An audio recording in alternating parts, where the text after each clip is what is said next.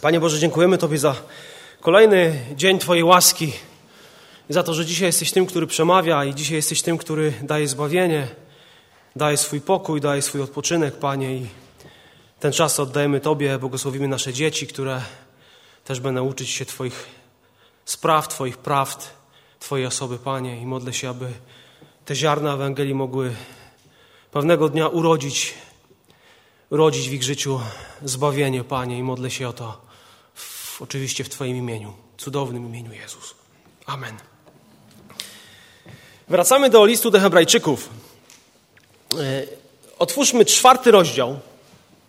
List do Hebrajczyków, czwarty rozdział. Jezus jest lepszy, Jezus jest większy, Jezus, Jezus jest wspanialszy niż. I dzisiaj kolejna, kolejne kazanie z serii właśnie Jezus jest większy. Jezus jest większy od Jozułego. I dzisiaj będę chciał mówić o odpoczynku. Będąc w różnych miejscach za granicą, patrząc na seniorów, to odkryłem taką rzecz, że nasze pokolenie jakieś jest takie zmęczone.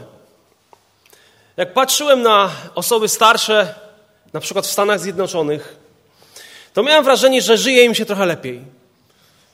Starsze osoby biegają, cieszą się, żyją, a, a tutaj mam wrażenie, że polskie pokolenie jest tak bardzo zmęczone, tak bardzo niewypoczęte. Pewnie ma to związek z tym, że tam może jest więcej pieniędzy, więcej spokoju, a dzisiaj te emerytury w Polsce są małe. I niektórzy mówią, że ludzie wegetują.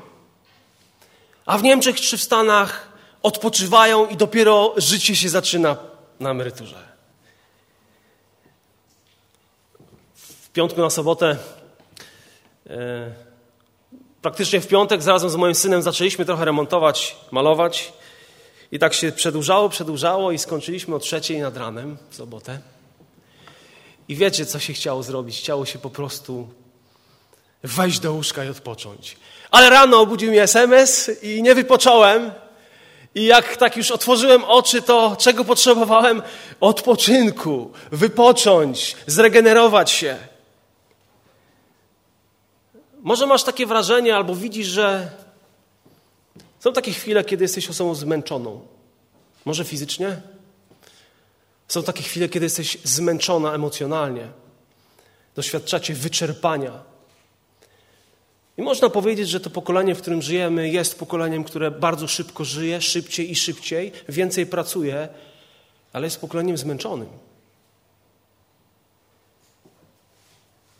Trzeci i czwarty rozdział listu do Hebrajczyków. Tłem tych, tego rozdziału jest wędrówka po pustyni i wejście do ziemi obiecanej.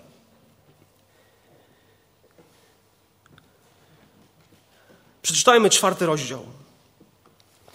Gdy tedy obietnica wejścia do odpocznienia Jego jest jeszcze ważna, miejmy się na baczności, aby się nie okazało, że ktoś z Was pozostał w tyle.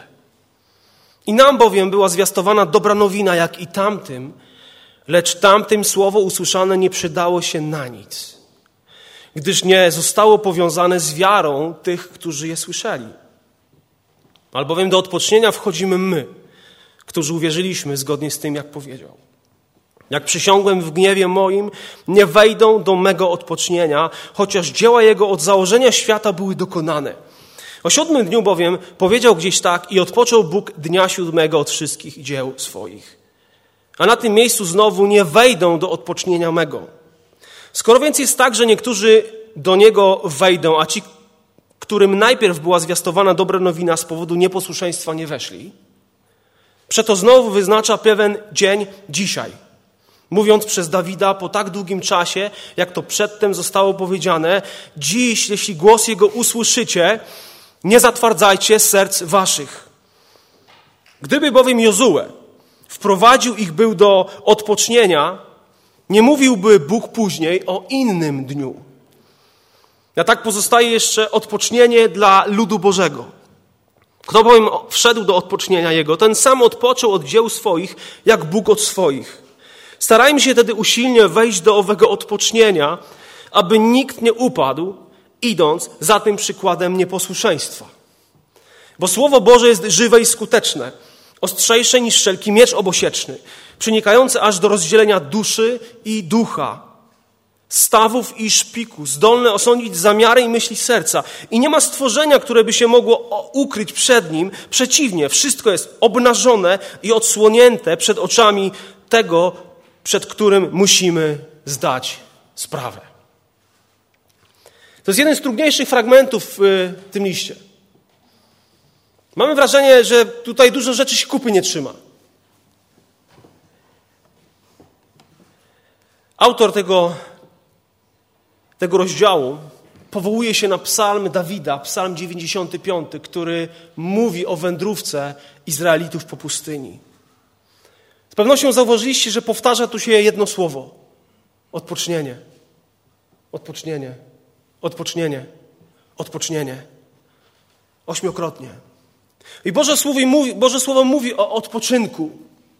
Na przykład o tym, że Pan Bóg odpoczął dnia siódmego po stworzeniu. Boże Słowo mówi również o odpoczynku, o Kanaanie, jako tym, tej ziemi odpocznienia, ziemi wytchnienia. Przeczytasz o tym, że jest odpoczynek wierzących, tych, którzy oddali życie Chrystusowi. Można odpoczywać w służbie Bogu i możesz w Bożym Słowie przeczytać o wiecznym odpoczynku. O tym, co jest przygotowane dla Ciebie i dla mnie już niebawem, już, wkrót, już jeszcze tylko chwila, a będziemy z Bogiem. I na samym początku autor tego tekstu mówi o obietnicy. Jaka to jest obietnica? To jest obietnica odpocznienia. To znaczy, Pan Bóg ma coś dla człowieka, przygotował coś dla człowieka, nazwał to odpocznieniem. Jest powiedziane, że to odpocznienie jest jeszcze ważne. Jest jeszcze ważne. Mówi o obietnicy i również ostrzega adresatów. Mówi: baczcie, dokładnie bójcie się. Bójcie się aby się nie okazało, że ktoś z Was pozostał w tyle. On nawołuje. Mówi o tym, że jest coś, co przygotował Pan Bóg, ale niektórzy mogą zostać w tyle. Wcześniej, w trzecim rozdziale, mówi o ziemi, o odpocznieniu, o ziemi Kanaan. Że Pan Bóg, patrząc na ten lud, powiedział: Nie wejdą do tego, co ja im przygotowałem. Mimo tego, że ich wyprowadziłem z Egiptu, to nie wpuszczę ich do ziemi obietnicy. Obietnica odpocznienia. Jest nawołanie, miejcie się na baczności, bójcie się. I ta bojaźń ma cel. Abyśmy nie zostali w tyle. Abyśmy nie byli słabi. Abyśmy nie byli ludźmi bez wiary abyśmy się upewnili, że nie jesteśmy na samym końcu. I ta księga mówi o strachu, tym pozytywnym. Nie o panice, o takim baniu się, ale o bojaźni przed Bogiem. Izraelici wierzyli, że Pan Bóg jest w stanie ich wyprowadzić z Egiptu, prawda? Kiedy im powiedział, że tej nocy wyruszacie, ale musicie zabić baranka i tak dalej, i tak dalej, to oni to zrobili. Praktycznie wszyscy to zrobili. Baranki zostały tak poświęcone, ale później mieli problem, żeby uwierzyć, że Pan Bóg ich wprowadzi do ziemi obiecanej. I oto ta wiara, którą mieli na samym początku, okazała się słaba, powierzchowna. A można by powiedzieć, że ci ludzie nie mieli wiary. Nie mieli wiary.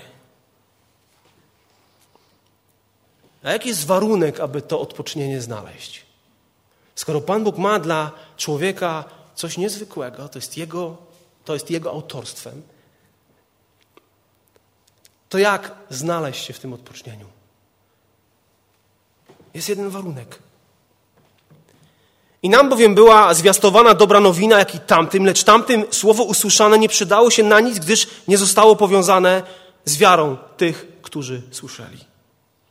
Albowiem do odpocznienia wchodzimy my, którzy uwierzyliśmy, zgodnie z tym, jak powiedział, jak przysiągłem w gniewie moim, nie wejdą do mego odpocznienia, chociaż dzieła Jego od założenia świata były dokonane. Ten drugi wersyt to jest bardzo ciekawa grecka konstrukcja, która mówi o pewnym kompletnym, dokończonym dziele zwiastowania. To znaczy, że Izraelici słyszeli Ewangelię. Nam bowiem była zwiastowana dobra nowina, jak i tamtym. To znaczy, że do uszu Izraela dotarła dobra nowina o tym, co Pan Bóg ma dla nich. Dobra nowina o ziemi obiecanej. To wszystko w doskonały sposób dotarło do ich uszu. I co? I nic.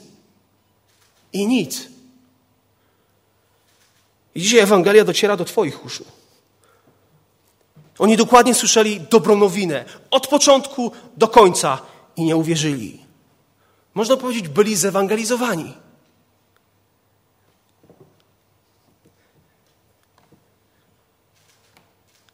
I autor tego listu ostrzega adresatów. Ostrzega przed niewiarą. Ewangelia jest zwiastowana, była zwiastowana, Pan Bóg przemówił. I człowiek nie ma nic na swoje usprawiedliwienie, kiedy odrzuci Ewangelię. Autor mówi, że pomagali, pomagali im aniołowie. Ci ludzie widzieli obłok, widzieli słup ognia, byli prowadzeni przez Mojżesza, później byli prowadzeni przez Jozułego, ale nie było odpoczynku w ich życiu. Nie było zwycięstwa, bo nie było zaufania, bo nie było wiary. Piekło to będzie miejsce, w którym wielu, wielu ludzi będzie doskonale znać Ewangelię. Tam są ludzie i będą ludzie, którzy dokładnie będą znali Ewangelię, a mimo tego będą straceni. Żydzi szczycili się tym, że mają poznanie, że mają obietnicę, że są ludem wybranym, że mają obrzezanie, mają ten znak na przynależności do Boga. Ale to wszystko, poznanie tej Bożej prawdy, Bożej Ewangelii nie wystarczy, gdy nie ma wiary.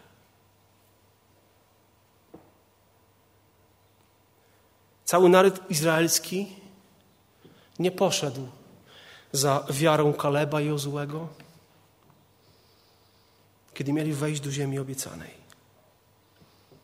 Kaleb i Jozue jako jedyni z tego starego pokolenia weszli do ziemi obiecanej. Wyobrażacie sobie, że pustynia była zasłana grobami? Grobami tych wszystkich ludzi, którzy widzieli potężne Boże dzieło wyprowadzenia. W czwartej księdze Mojżeszowej, w 14 rozdziale 22 i 23 czytamy Żaden z tych mężów, którzy widzieli moją chwałę i moje znaki, jakich dokonywałem w Egipcie i na pustyni, a oto już dziesięciokrotnie wystawiali mnie na próbę i nie słuchali mojego głosu, nie zobaczy ziemi, którą przysiągłem ich ojców, ojcom. Żaden z tych, którzy mnie znieważyli, jej nie zobaczy. To są mocne słowa. Ale człowiek może Boga znieważyć niewiarą. I autor mówi, że tak naprawdę są dwie grupy ludzi. Ci, którzy wierzą i wchodzą do odpocznienia, i ci, którzy nie wierzą i nie wchodzą do Bożego odpocznienia. Wiemy o tym, że młode pokolenie weszło do ziemi obiecanej. I tam cieszyło się urodzajem, tak plonami, tym wszystkim, co Pan Bóg im dał. Ale czekały ich też walki, problemy. Doświadczali chorób. I wiemy o tym, że zamiast robić to, czego Pan Bóg od nich oczekiwał, to robili po swojemu. I w konsekwencji Pan Bóg powiedział: Ja wyprowadzę was z tego kraju. Pójdziecie na wygnanie. Z tej ziemi obiecanej, która była przygotowana dla was, ja was wypędzę. Od stworzenia świata Pan Bóg przygotował odpocznienie dla człowieka. Przygotował taki niezwykły reset, którego dzisiaj tak wielu potrzebuje. Czy jesteś osobą, która dzisiaj odpoczywa w Bogu? Czy jesteś osobą, która dzisiaj doświadcza pokoju z Bogiem? Czy jesteś osobą, która może powiedzieć, że jest osobą odświeżoną w Bogu?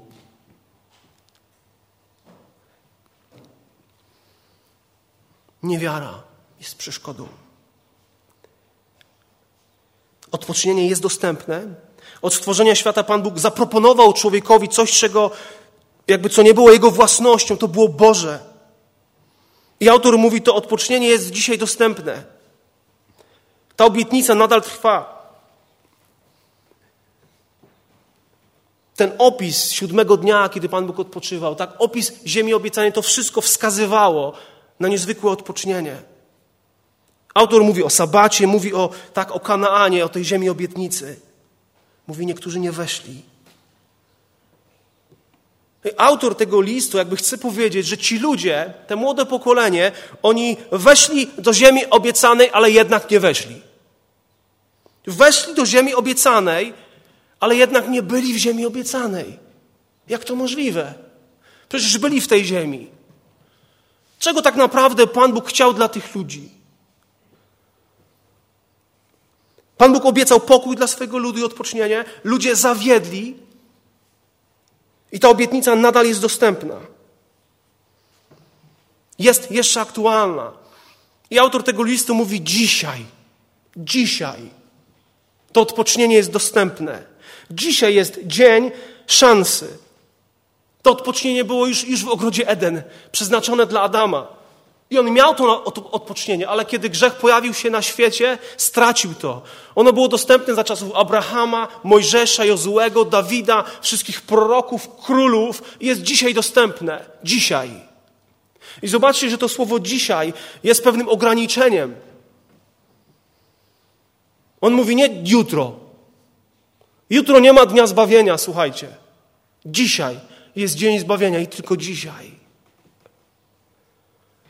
Ta Boża obietnica odpoczynku nie skończyła się, wiecie, na Izraelitach w Egipcie, w ziemi obiecanej w drugim gdzieś tam pokoleniu. Ona jest obecna i aktualna dzisiaj. Jest czas. Jaki jest czas? Nieraz tak pytamy się, która godzina, jaki jest czas? Myślę, że chrześcijanie powinni powiedzieć, jaki jest czas? Jest dzisiaj czas zbawienia. Jest dzisiaj czas łaski. Dzisiaj można zaufać Bogu. Łaska jest dostępna dzisiaj. I przyjacielu, bracie, siostro, nie miej się z Bożym odpocznieniem. A jaka jest natura tego odpocznienia? Czy Bogu chodziło o to, żeby wprowadzić lud do ziemi obiecanej, dać im to, co fizyczne? Wiemy, że chodzi o duchowe odpocznienie. Coś, czego tak wielu ludziom brakuje dzisiaj. Duchowego odpocznienia. Gdy bowiem Jozue, gdyby bowiem Jozue wprowadził ich do odpocznienia, a on przecież wprowadził, nie mówiłby Bóg później o innym dniu, a tak pozostaje jeszcze odpocznienie dla ludu Bożego. Kto bowiem wszedł do odpocznienia jego, ten sam odpoczął od dzień swoich, jak Bóg od swoich. Jozue nie zro zrobił niezwykłą rzecz. Wprowadził to młode pokolenie do ziemi obiecanej. W końcu otrzymali to, co Pan Bóg im obiecał. W piątej księdze Mojżeszowej, 31 rozdziale czytamy tak.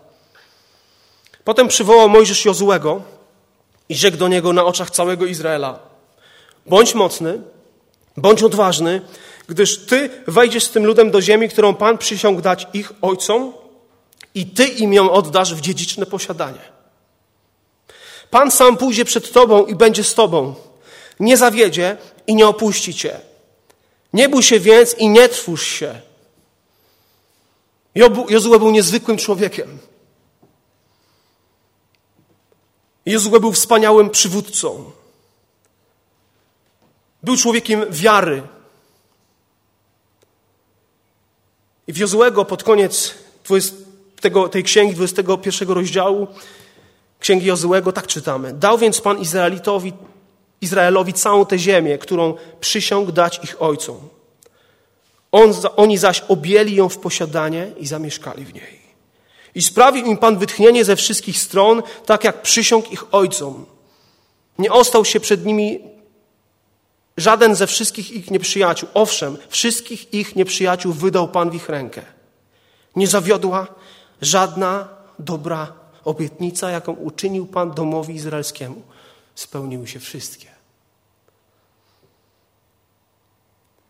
I autor listu tych Hebrajczyków jakby próbuje przemówić do tych Izraelitów i mówi im tak.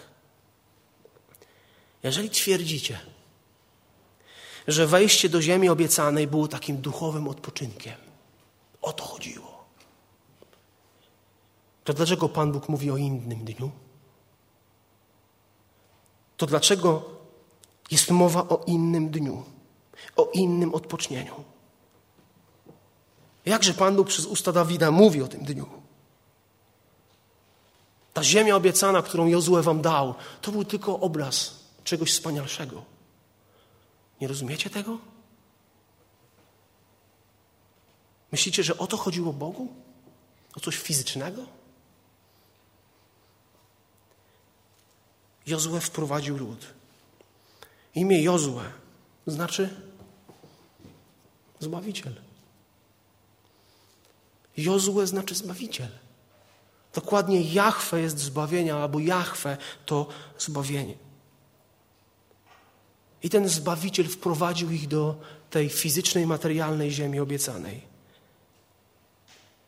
Ale to hebrajskie, starotestamentowe imię Jozue, Jeszua, to jest nowotestamentowe imię Jezus. Jezus. I tak jak Jozue wprowadził ten naród do ziemi obiecanej, tak dzisiaj Zbawiciel Jezus Chrystus chce wprowadzić człowieka do duchowego odpocznienia. I tego prawdziwego pokoju i odpoczynku nie da człowiekowi żaden inny człowiek. Nawet tak wspaniały jak Mojżesz, tak wspaniały jak Jozue, ale jedynie Jezus jest w stanie duchowo Ciebie zmienić, odświeżyć. Dzięki niemu możesz duchowo odpocząć, wypocząć. Izraelici ostatecznie nie znaleźli tego, co mogli i mieli mieć w Bogu. Cieszyli, cieszyli się owocami tej ziemi, cieszyli się materialnymi dobrami, ale nie cieszyli się tym, co Pan Bóg miał tak naprawdę od samego początku dla nich. Pytanie, czy Ty już się cieszysz tym, co Pan Bóg ma dla Ciebie? Czy może jesteś osobą, która skupia się na tym, co tutaj, co widzisz, na tym, co możesz dotknąć, na tym, co materialne? I tak żyjesz i czujesz się osobą coraz bardziej zmęczoną tym życiem, coraz bardziej wyprutą. A to może przekłada się na Twoją frustrację, na Twój gniew, na Twoje podejście do żony, do dzieci, na Twoją nerwowość, bo ciągłe napięcie, ciągle trzeba gdzieś pędzić brakuje odpocznienia, brakuje, brakuje odpoczynku. A nieraz jest tak, że kiedy już jedziemy na te wczasy, na ten wypoczynek, to wracamy jeszcze bardziej zmęczeni niż jechaliśmy. Albo za długo się siedziało, może za dużo się jadło.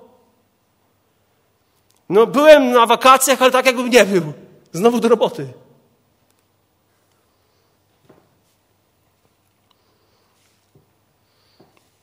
Ten ziemski odpoczynek Jozułego był zakłócany, wiecie, atakami wrogów. Bo przez pewien czas Pan Bóg dał spokój. Ale przecież musieli ciężko pracować, chorowali. Był smutek, był grzech, w końcu przecież ci ludzie umierali jeden za drugim. Rodziło się kolejne pokolenie i ono umierało, i kolejne i umierało, i tak ciągle i ciągle. To czekało ich w Kanaanie, w tej ziemskiej ziemi obiecanej.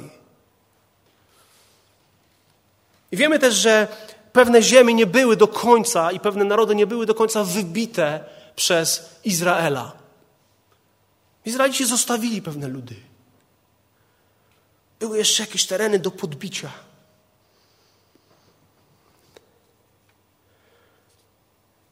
Ale kiedy mowa jest o duchowym odpoczynku, to wiedz, że to jest czas, kiedy jest brak trudu, nie ma łez, nie ma ciężkiej, wyczerpującej pracy, ale jest obfitość tego, co duchowe, obfitość Bożych łask, Bożych błogosławieństw. I wszystkie te wersety, ta argumentacja o sabacie, o ziemi obiecanej miała prowadzić do, do dziewiątego wersetu. A tak pozostaje jeszcze odpocznienie dla ludu Bożego. I tu jest użyte słowo dokładnie szabatowanie. To słowo jest, tylko tutaj występuje. Pozostaje odpocznienie dla Bożego ludu, szabatowanie. To duchowe, to wieczne.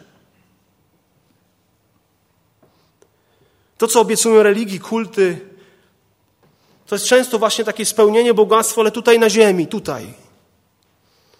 Jedni mówią, że coś tam może jest, przede wszystkim tutaj.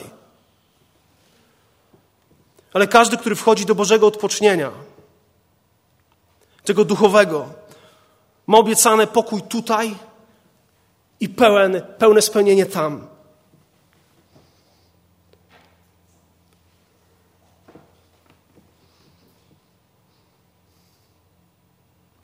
Objawienie 14:13. I usłyszałem go z nieba mówiący: Napisz, błogosławieni są odtąd umarli, którzy w Panu umierają. Zaprawdę, mówi duch, odpoczną po pracach swoich, uczynki ich bowiem idą za nimi. Uważaj, jakiego odpocznienia szukasz. Bacz na to, jakiego odpocznienia, do jakiego odpocznienia wchodzisz.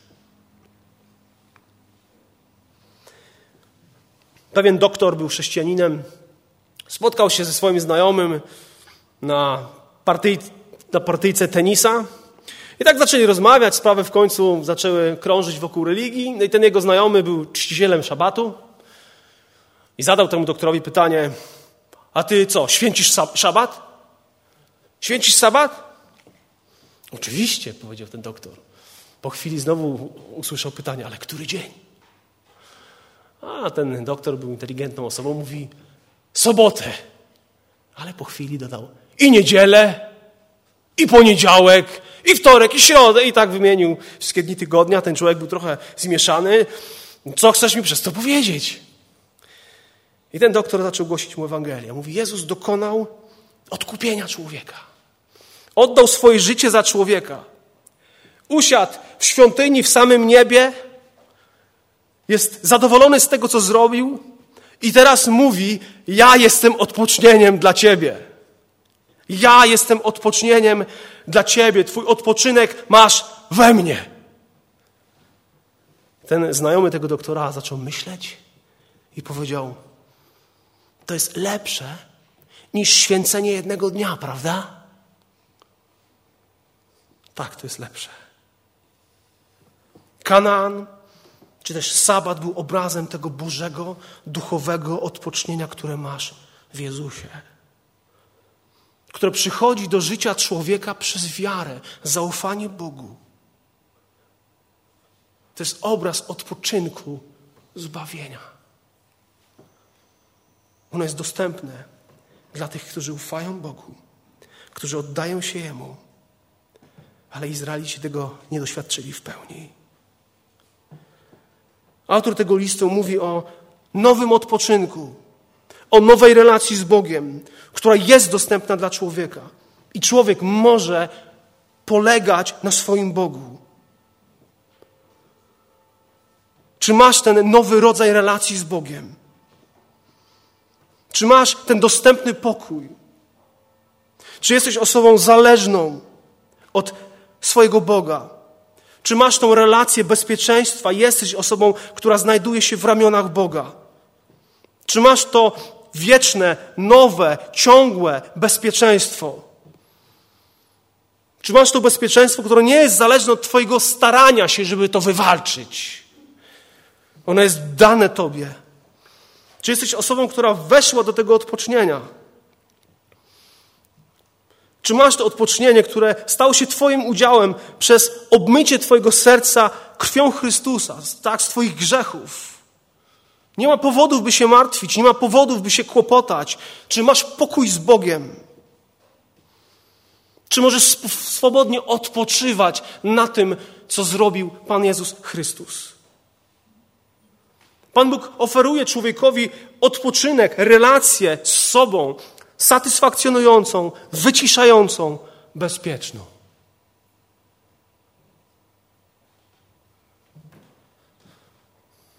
Jozue pod koniec swojego życia, przed swoją śmiercią, powiedział tak: A oto ja idę dziś drogą całej ziemi. Ten wielki przywódca w końcu musiał umrzeć.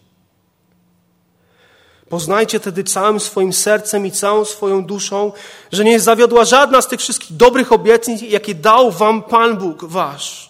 Wszystkie się wam spełniły, a nie zawiodło z nich żadne słowo.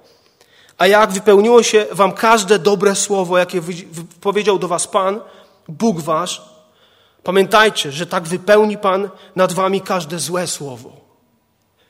Aż was wygubi z tej dobrej ziemi, którą dał wam Pan Bóg wasz. Jeżeli naruszycie przymierze z Panem Bogiem waszym, jakie zawarł z wami i pójdziecie służyć innym Bogom i będziecie mi oddawać pokłony, rozpali się wtedy gniew Pana na was i wyginiecie rychło z tej dobrej ziemi, jaką wam dał.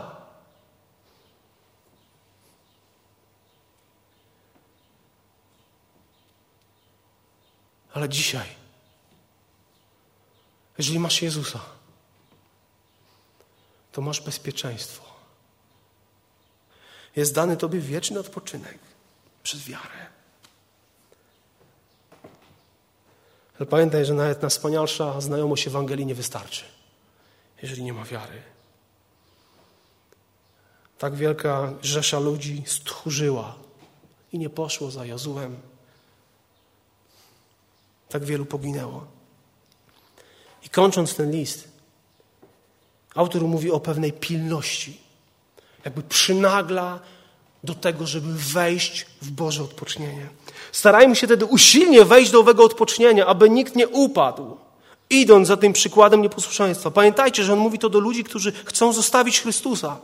Chcą zostawić wiarę w Chrystusa. Niektórzy są zmęczeni tym życiem, tym, że dostają po łbie z powodu prześladowań i rozważają zostawienie Pana Jezusa Chrystusa i wiary. Chcą wracać do Mojżesza, wracać do tych starych przywódców. Będzie może trochę lepiej, trochę bezpieczniej. I on im mówi: starajcie się usilnie wejść do tego odpocznienia, bo wśród nich byli ludzie, którzy doskonale znali Ewangelię, ale wiecie co? Nie ufali Bogu. Nie ufali Bogu. I nie zaufali, niektórzy z nich nie zaufali prawdziwie do końca swojemu Bogu. Starajcie się. To jest słowo, które jakby ma taki potencjał mm, takiej szybkości. To jest coś, co, co, co nie można czekać. Trzeba od razu działać, być szybkim, sumiennym, pracowitym. W jaki sposób mamy się starać? W jaki sposób człowiek się stara i może się starać, aby wejść do tego odpocznienia? W jaki sposób? Przez skupienie uwagi na Bożym Słowie. Bo przecież wiara przychodzi ze słuchania. Usilnie starajmy się mieć pewność, że naszą jedyną nadzieją jest Pan Jezus Chrystus.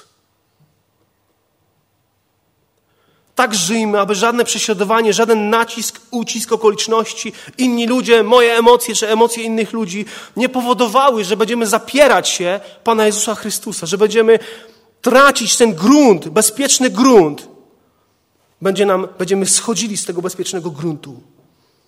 W konsekwencji zlekceważymy Boga, Jego obietnice. Będziemy wracali sercami, myślami do Egiptu, do kraju niewoli. I to jest przestroga dla tych ludzi, dla odbiorców tego listu. I autor mówi, że ci, którzy słyszeli Boże Słowo, mają odpowiedzialność. Jest odpocznienie. I nagle mówi o Bożym Słowie.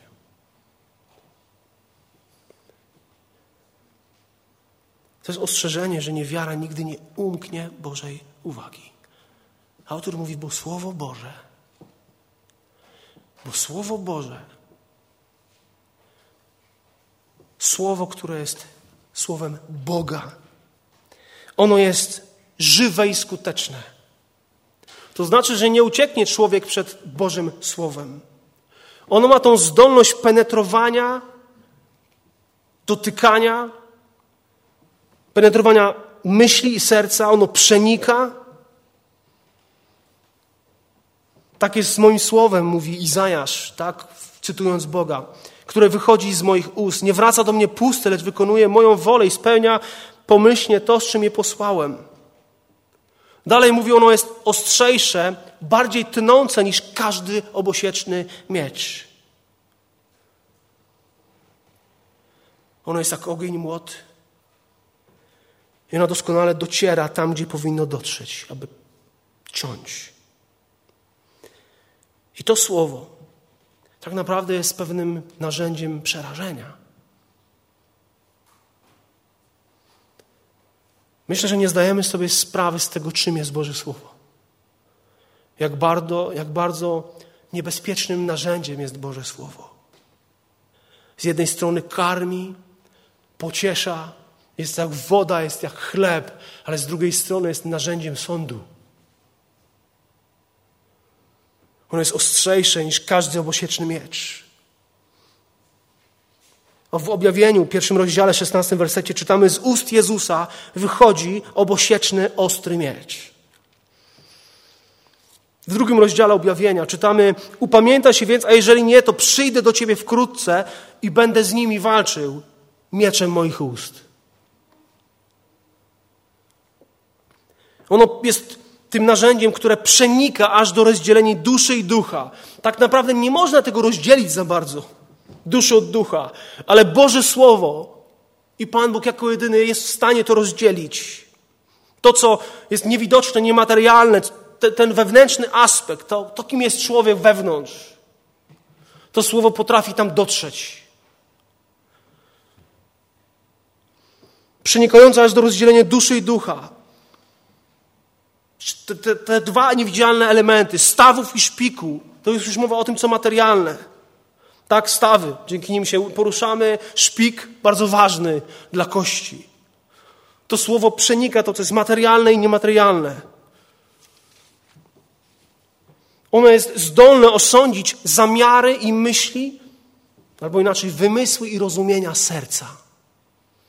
I to słowo zdolne osądzić to jest słowo krytikos. To Słowo Boże tak naprawdę jest w stanie skrytykować i krytykować prawdziwie i właściwie człowieka. Tak wielu dzisiaj podejmuje się krytyki tej księgi albo innej osoby, ale to Boże Słowo krytykuje człowieka. Ono jest narzędziem osądu i karania tych, którzy nie ufają Chrystusowi. Tak wielu rzeczy nie wiemy, ale Słowo Boże doskonale wie, jacy jesteśmy. Ono osądza serce. Coś, czego nie widzimy. Jeremiasza 17. Podstępne jest serce bardziej niż wszystko inne i zepsute. Któż może je poznać? Z serca bowiem pochodzą złomyśli, zabójstwa, cudzołóstwo, rozpusta, kradzieże, fałszywe świadectwa, bluźnierstwa. Samuela czytamy, ale Pan rzekł do Samuela, nie patrz na jego wygląd, na jego wysoki wzrost. Nie uważam go za godnego, albowiem Bóg nie patrzy na to, co, na to, na co patrzy człowiek. Człowiek patrzy na to, co jest przed oczami, ale Pan patrzy na serce. I Psalm 95, z którego cytuje autor tej, tego rozdziału, tak, tego listu. Lud ten błądzi sercem i nie zna dróg moich.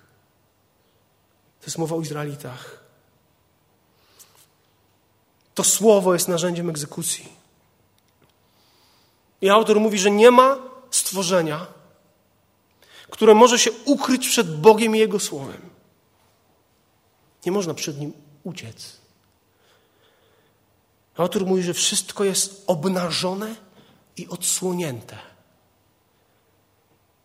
To jest bardzo, bardzo fajne słowa, ciekawe słowa. On mówi, że wszystko jest nagie przed Bożym Słowem. Tak jak ciało bez ubrania, tak jak dusza odarta z ciała. Człowiek jest wystawiony na wszystko widzące oko Boże. Wszystko jest nagie i wszystko jest odsłonięte. Tu chodzi o taką totalną bezbronność. Nie można uciec przed nim. I to słowo odsłonięte jest kilka znaczeń tego słowa. Po pierwsze, znaczy chwycić i skręcić szyję lub gardło, kark. I dotyczy na przykład zapaśnika, który tak chwyta swojego przeciwnika, że on nie jest w stanie nic zrobić. Drugie znaczenie to znaczy odchylać do tyłu szyję przed wykonaniem wyroku, kiedy człowiek był skazany na ścięcie, na podrażnięcie gardła. I on mówi, że Słowo Boże, człowiek jest właśnie z takim odsłoniętym gardłem. Jest bezbronny przed Bożym Słowem. Ono dotyka jego serca, ono penetruje, ono przemienia, oskarża. Ale nigdy nie zostawia człowieka w takim stanie, w jakim Słowo Bożego zostało. Ono chce tego człowieka podnieść.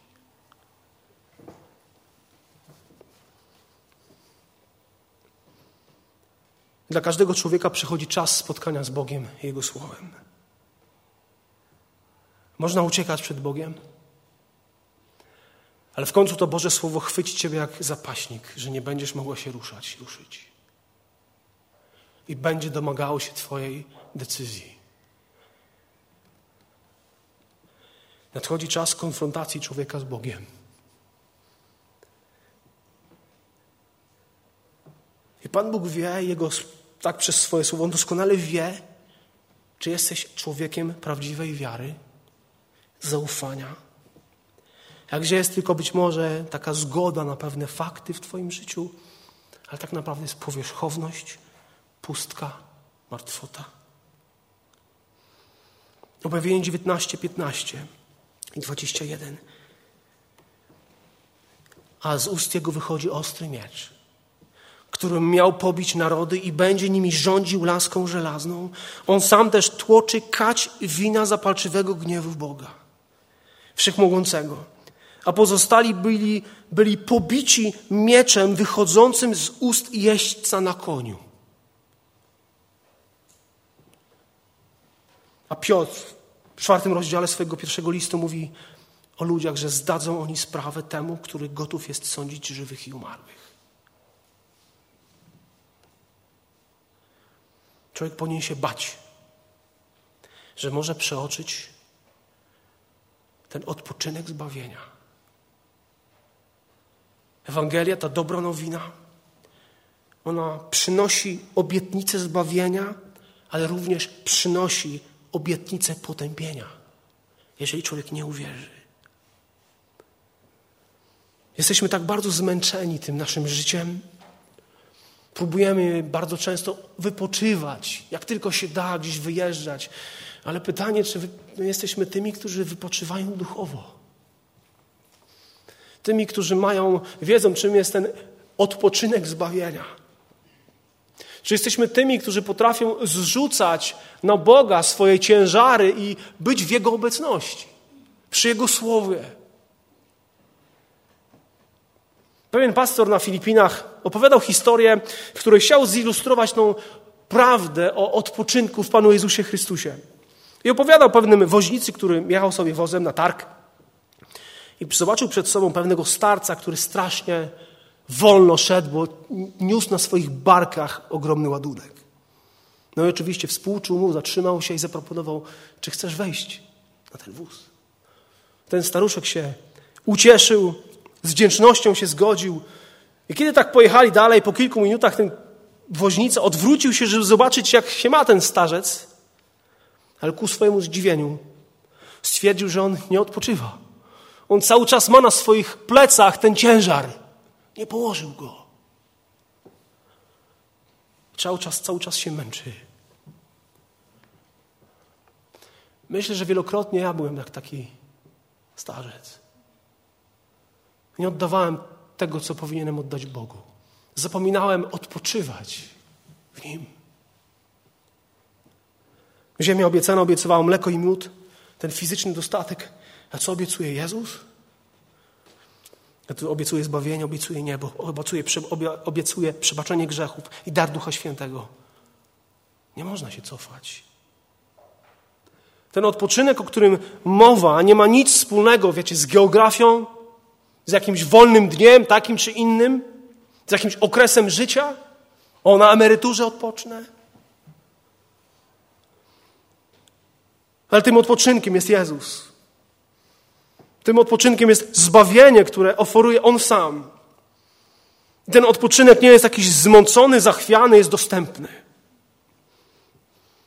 Odpocząłeś już?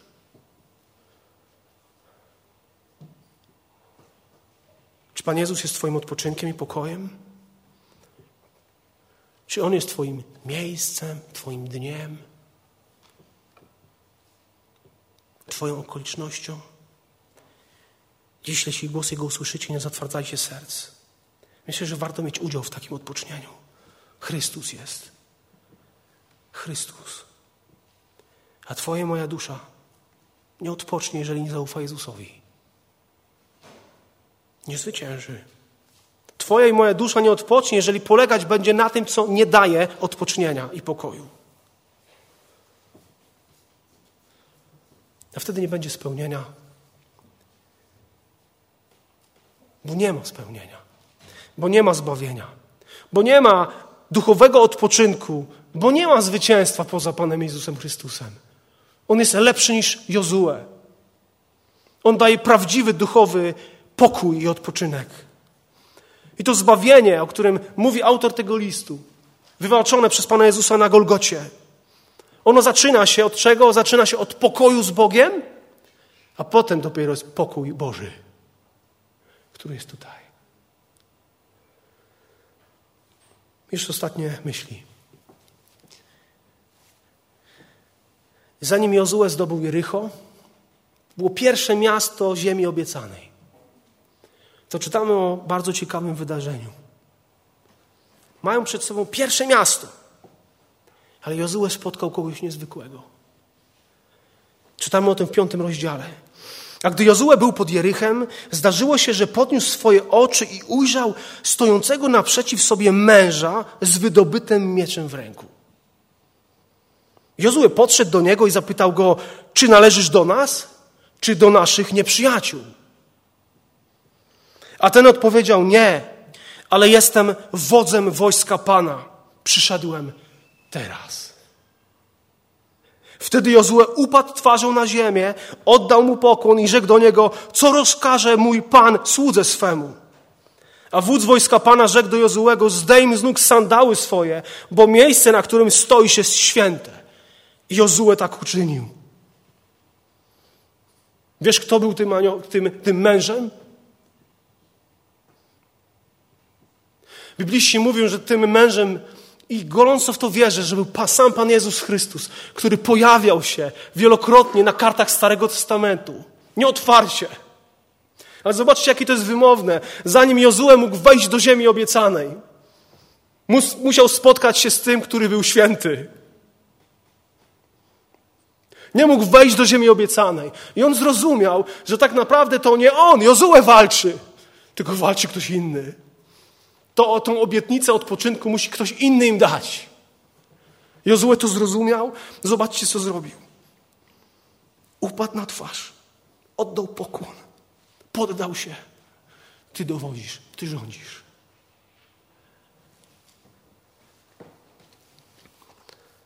Spotkał świętego. Przed wejściem do fizycznej ziemi obiecanej. I każdy człowiek dzisiaj musi spotkać świętego przed wejściem do ziemi obiecanej, do duchowego odpoczynku. Musisz zaufać Jezusowi, bo Jezus jest lepszy niż Jozue.